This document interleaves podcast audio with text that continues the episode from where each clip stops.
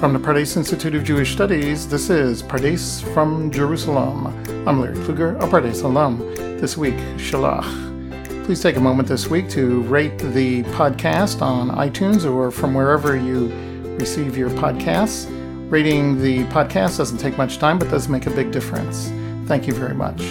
This week, Shalach with Rabbi Alex Israel. Rabbi Alex Israel is a member of the Pardes faculty. And now, Rabbi Alex Israel. Thank you, Larry. How much are you influenced by others? By a conversation that you had at work today? By an article you saw on social media? Are we open to manipulation?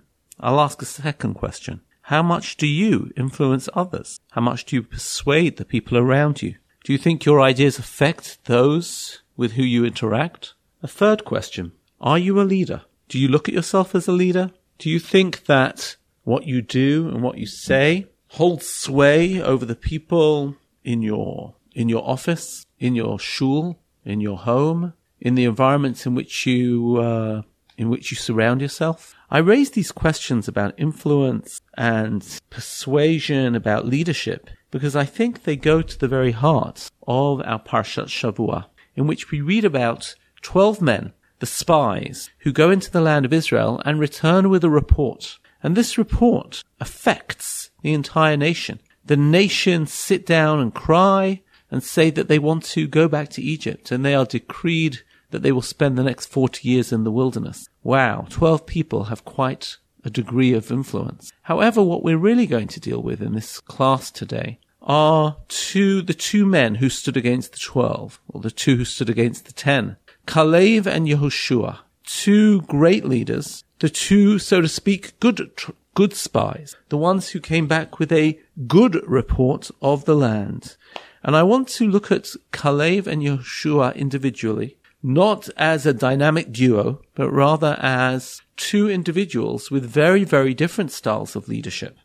Two very different people who each work in independent ways uh, to hold their own against the majority, against the other ten spies. And even though they are unsuccessful in changing the opinion of the people, I think we can learn a lot about styles of leadership, about modes of influence, about different dynamics, and maybe we can even think about ourselves in one of the guises of leadership, whether it is in the guise of Joshua, Yehoshua, or that of Kalev, that of Caleb.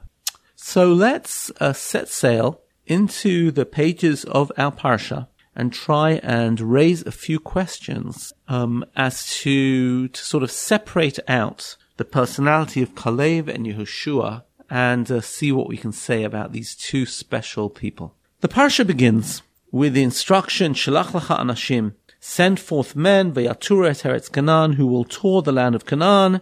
And uh, God tells Moses to send ish echad ish echad lemateh avotav, to send uh, one person per tribe this is more a diplomatic uh, delegation with full representation of all 12 tribes than a military espionage mission. And it goes through the list of all the different uh, spies, Eile Shemotam, Lamate Ruvain Shamua ben Zakor, to Shimon Shaphat ben Chori, Yehuda, Kalev, the son of Yefuneh, Yisachar, Yigal ben Yosef, Ephraim, Hoshea ben Nun. And at the end of the list, we see an interesting um, statement. It says, Vayikra Moshe leHoshea bin Nun Yehoshua. That Moshe named Hoshea bin Nun, he named him Yehoshua.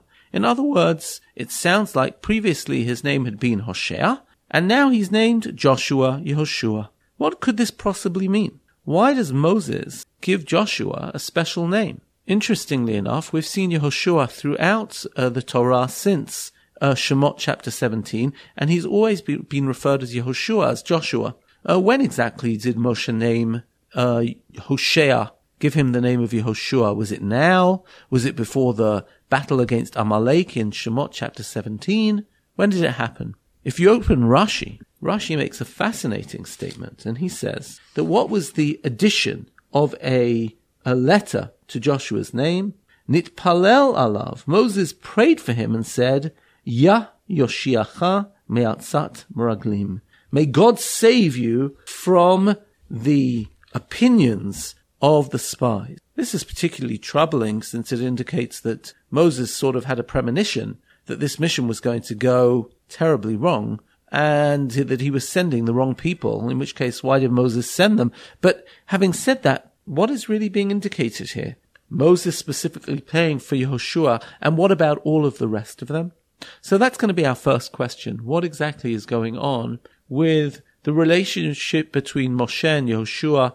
Why do we hear now about Moshe's naming of Yehoshua, his special name? I want to raise a second question, and here we'll turn to chapter 13, uh, Perek Yud Gimel, um, to the, the critical verse is going to be verse 30, Pasuk Lamed. We're turning to the scene when the spies come back and, um, they come back to Moshe and Aaron, they'll call Adat B'nai Israel and to the whole community of Israel. And this is what they say. They say, Banu el ha'aretz we came to the land to which you sent us. V'gam zavat chalabud vashi v'zeh Indeed, it's flowing with milk and honey. This is the fruit. Efes ki az ha'ama yoshev ba'aretz v'ha'arim b'tzorot gedolot ma'od. But the people are fierce. The cities are heavily fortified. And we even saw v'gam yilidei ha'anak, ra'inu sham, the sons or the children of the giants. Amalek is in the south of the country. The Hittites and the Jebusites and the Amorites are in the hills. Uh, and the Canaanites are, are next to the sea and by the Jordan. And suddenly we hear, Vayahas Kalev et ha'am el Moshe. Kalev backed Moses and he hushed the people. Apparently, and here we didn't hear it in the text, but apparently we can hear by his reaction that the minute the people heard about this incredibly fortified, fierce nation that they are going to have to encounter, not even one nation, but several, Right? We've heard the names Amalek and Canaan and the Hittites and the Jebusites and the Amorites. And they seem to be all over the country. Vayahas Kalev et. Kalev shushed the people and says, Alon alev yarashnu otak yachol nuchala. Let us ascend and let us take possession of the land because we can do it. And that's when the rest of the ten turn round and says, we can't. They're too strong for us. Here's the question though. Where's Joshua? It's all Kalev. Kalev is standing alone. Moses is silent. Joshua is silent. Kalev is all alone. Only later, in chapter 14, verse 6, do we hear Joshua um, raise his voice. And this is after the people have already heard the uh, spies reinforce their argument by saying that the land of Israel is a land which eats its inhabitants. After we've heard them describe the way that the people of Canaan are giants and look at them as grasshoppers and the nation cry all night and then they turn round to Moses and say, um, Nitna Rosh. Let's appoint another leader and let's go back to Egypt. The Jewish people are jettisoning the entire project of nationhood. They simply crumble in fear at the prospect of the military um, endeavor that lies in front of them, and they decide to go back to Egypt. At that point, Vayipol Moshe Aaron al Moses and Aaron fall on their faces before the community of Israel, and Nun Joshua the son of Nun, Kalev the son of Yefuneh, tear their clothes and they turn round to the people and they say, the land that we toured is a very exceedingly good land. If God wants to bring us to the land, he will give it to us. It is a land of of, of flowing with milk and honey, but do not rebel against God. Do not fear the people of the land. They are our bread. Remove their shadow from them. God is with you, with us. Do not be afraid. It was a good try, but the people then try and sort of stone them and the whole thing collapses from that point on. But suddenly, now we see Joshua and Caleb as a duo, as a pair. Where was Joshua at the beginning of the process? Why did he not raise his voice originally with Caleb? What exactly is going on here? In order to do this, I want to go to the heart of uh, maybe what is the two different models of leadership. The model of Caleb and the model of Joshua, and they're really very, very different. And in order to begin to express what is happening here, I think uh, we want to turn to um, a third source, also from the beginning of our parsha, um, and a tradition from the Gemara in Sotah, which is brought by Rashi. When the spies go around the country, um, an unusual, uh, there's an unusual grammatical anomaly here. Uh, we are told here that Vaya'alu Banegev, uh, they went up through the south of the country, Vayavoad Chevron, and they came to Chevron. Uh, Chevron is the place where they encountered the giants. However, if you read the text carefully, it says, Vaya'alu, plural, Banegev, Vayavo, singular, ad Chevron. They went up to the Negev, he went into Chevron. Who's the he? Rashi, right here, says, and again, as I said, he's quoting the Gemara in Sotah, uh, Lamed Dalet Amud Bet, and says, Kalev levado. Kalev was the only one who dared enter the gates of Hebron. Halach sham v'nishtatach al kivrei avot. He is the one who went there to go and pray at the graves of the forefathers. Hebron is, of course, the site of the burial site of Abraham, Yitzchak, and Yaakov, of Sarah, Rivka, and Leah. And he went to pray, Shelo yeni seit lechaverav, that he should not be influenced by his colleagues, liot ba'atzatam. This is uh, a tradition that Rashi says, and uh, this is fascinating because I want you to think about the contrast between Kalev and Yehoshua. Yehoshua is the one who has Moses praying for him, as we said in our opening lines. Moses gives him a, an additional name to him. He adds from Hosea, he adds a Yud, Yah, a yud to his name from Hoshea to Yehoshua and says, may God save you from the, um, opinions of the spies. But Kalev goes alone back to his roots, back to the Avot to pray for himself. What is going on here? And how do we know that it was Kalev? They went up into the Negev and he went into Hebron. How do we know that it is Kalev who uh, actually was the person who went in? The answer to that question is, can be found in um, in the book of Joshua. In the book of Joshua, uh, we're told that as the people are going in to the land, and the land has been uh, conquered by the joint Israelite armies, and now it's a question of when each of the tribes and where each of the tribes will settle down. We read the following here in chapter 14. The tribe of Judah approached Yehoshua in Gilgal, and Caleb, the son of Yefuneh the Kenizzite, said to him, you know what God told Moshe concerning me. I was 40 years old when Moshe, the servant of the Lord, sent me from Kadesh Barnea to spy out the land, and I brought him back word as was in my heart. I have to say this is a strange conversation because if all the previous generation died out. There are only two survivors from the entire generation, and that is Kalev and Yehoshua. And here Kalev is talking to Yehoshua as if Yehoshua doesn't know the story, as if Yehoshua doesn't know that the two of them were spies. um, maybe he's saying, I brought him back word as was in my heart. And he's actually saying, why didn't you speak up when I spoke up? Whichever way. I was 40, I'll read again. I was 40 years old when Moshe, the servant of the Lord, sent me from Kadesh Barnea to spy out the land. I brought him back word, Ad was in my heart. Nevertheless, my brothers that went up with me caused the heart of the people to melt. But I followed God wholly. And Moshe swore on that day, saying, The land upon which your foot trod shall be an inheritance to you and to your children forever. And now, continues Kalev, the Lord has kept me alive for these 45 years. I am today 85 years old. I am as strong today as I was on the day that Moshe sent me. As my strength then is my strength now. Therefore, give me the mountain of which God spoke on that day, for you heard how the giants were there, and I will drive them out. And Yeshua bin Nun blessed him and gave Hebron to Caleb the son of Yefuneh as an inheritance. It seems like the land that Kalev walked on in particular is Hebron. Hebron, Kalev is the representative of the tribe of Yehuda, and Hebron indeed is the capital city of Yehuda. And maybe it was natural for Kalev to want to investigate this city during his spying mission. But I want you to uh, imagine this Kalev and think the way that this sort of depicts Kalev. Kalev seems to be intrepid, fearless. All of the 11 spies, including Joshua, were cowering in the undergrowth outside the walls of Shechem as they watched the giants in Shechem patrolling the city walls. They talk with great fear about these giants. And Caleb is completely unfazed. He steps through uh, out of the undergrowth onto the path, goes through the gates and makes his way to the graves of Avram, Yitzchak, and Yaakov to pray.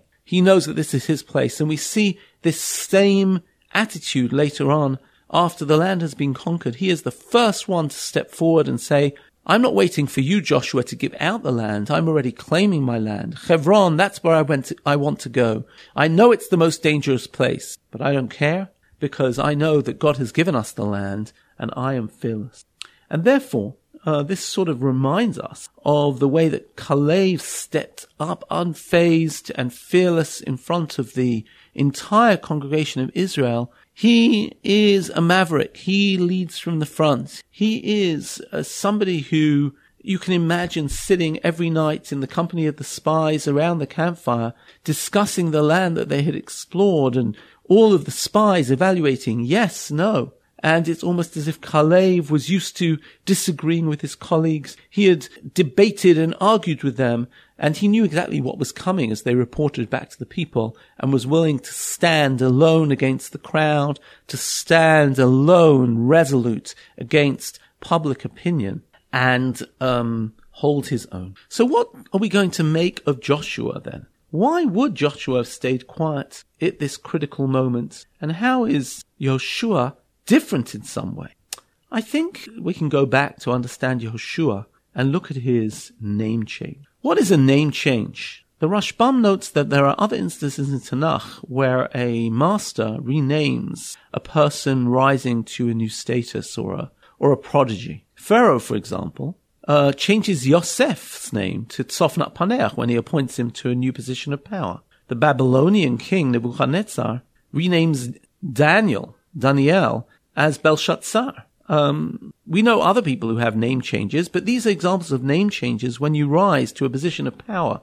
And we might even cl- suggest that Moshe gave Yehoshua his name as the Rashbam says, when he became his assistant, we remember Yoshua being the Masharet Moshe, being Moshe's personal assistant at Mount Sinai and waiting for him, um, waiting there when Moses came down with the tablets of stone and when the golden calf episode was happening. So Rashbam says that he renamed him Yoshua not at this point, but when he became his assistant and gave him responsibility for his affairs. In other words, uh, Yoshua draws his strength and power from his status as Moshe's student, as Moshe's assistant. And we've seen Yehoshua in many, many circumstances as heading the army against Amalek, as waiting for, for, for uh, Moshe on the, on Mount Sinai. And even, uh, we saw him last week in Parshat Behaalotcha, defending Moshe's honor, uh, when he thought that other people were taking prophecy into their own hands in the story of Eldad Umedad. If that's true, and Yoshua is used to being the person who sits in the cabinet room taking the minutes. He has learnt the corridors of government and knows how to manipulate um, um, public affairs uh, through the systems of government. We might think about it this way. Yeshua sat there quietly by the campfire every night for the 40 days and 40 nights that the Meraglim, that the spies toured the land of Israel. And he too, just like Kalev, saw where the wind was blowing he understood that the spies were going to try and discourage the nation from going into the land of Israel. Kalev debated them every day, every night. He held forth. But Yehoshua said, I know what we're going to do. When we get home, they'll say what they say. We'll try and keep it in our circle. If the news gets out, we'll uh, appoint a committee. We'll file a report and we'll find a way of dealing with this. Yehoshua Here's the, here's the report. And unlike Kalev, who stands up against the crowd, again, Yehoshua is a pragmatic man. He's a politician. He knows how to deal with things. He realizes that Kalev is not going to get very far. Moreover, I think that Yehoshua is not going to speak in the presence of his master. Why would Yehoshua get up to stand um, and persuade the nation when the great Moses is standing right behind him? Aha. So when exactly does Yehoshua stand up?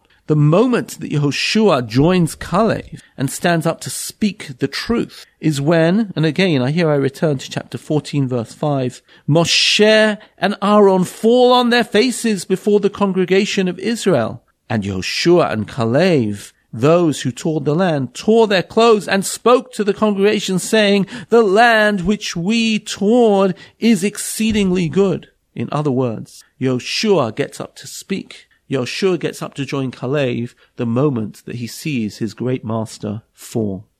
Yoshua um, then, interestingly enough, continues to serve Moshe for the next 40 years. And it's only after, after 40 years of uh, being his assistant that God has to choose a new leader.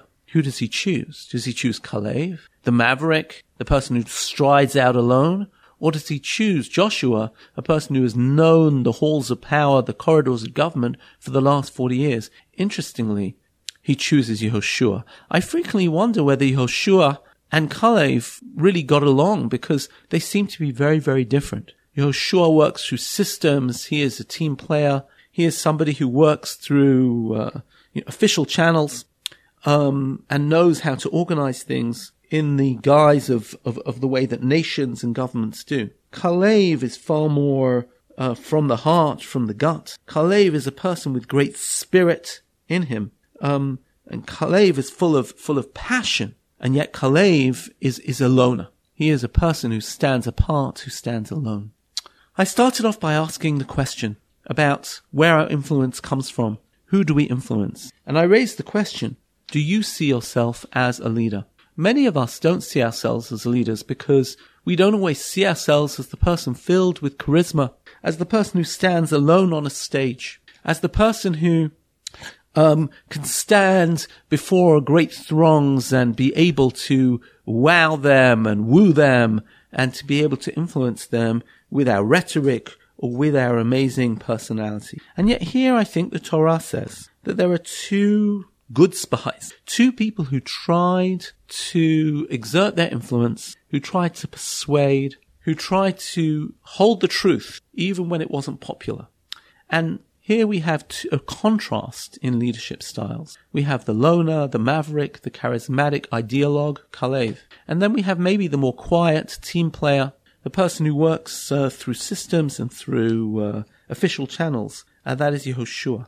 Ironically, we might expect that Yehoshua wouldn't necessarily pull through. He'd remain in his grey suit uh, in a back office somewhere, and yet Yehoshua actually becomes the national leader. And this tells me that different kinds of leadership Different types of leadership have their different times. Different types of leadership uh, each have their place. And maybe we shouldn't ask ourselves, am I a leader? But we should ask ourselves, what type of leader am I? How can I take the truths that I believe in and influence the circle around me, whether it's a intimate circle or whether it's a wide circle? How can I contribute what I have within my personality, the ideals to which I subscribe my life, the things that I really care about? How can I bring them into the circles that I care about and actually persuade, or maybe not even persuade, quietly um, weigh in, influence um, others so that eventually we can all see that we are leaders. Maybe leaders for our family,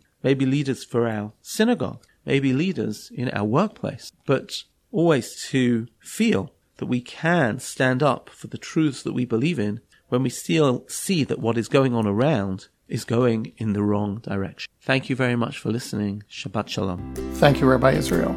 Thanks for tuning in, and we'll see you on the next episode of Pardes from Jerusalem.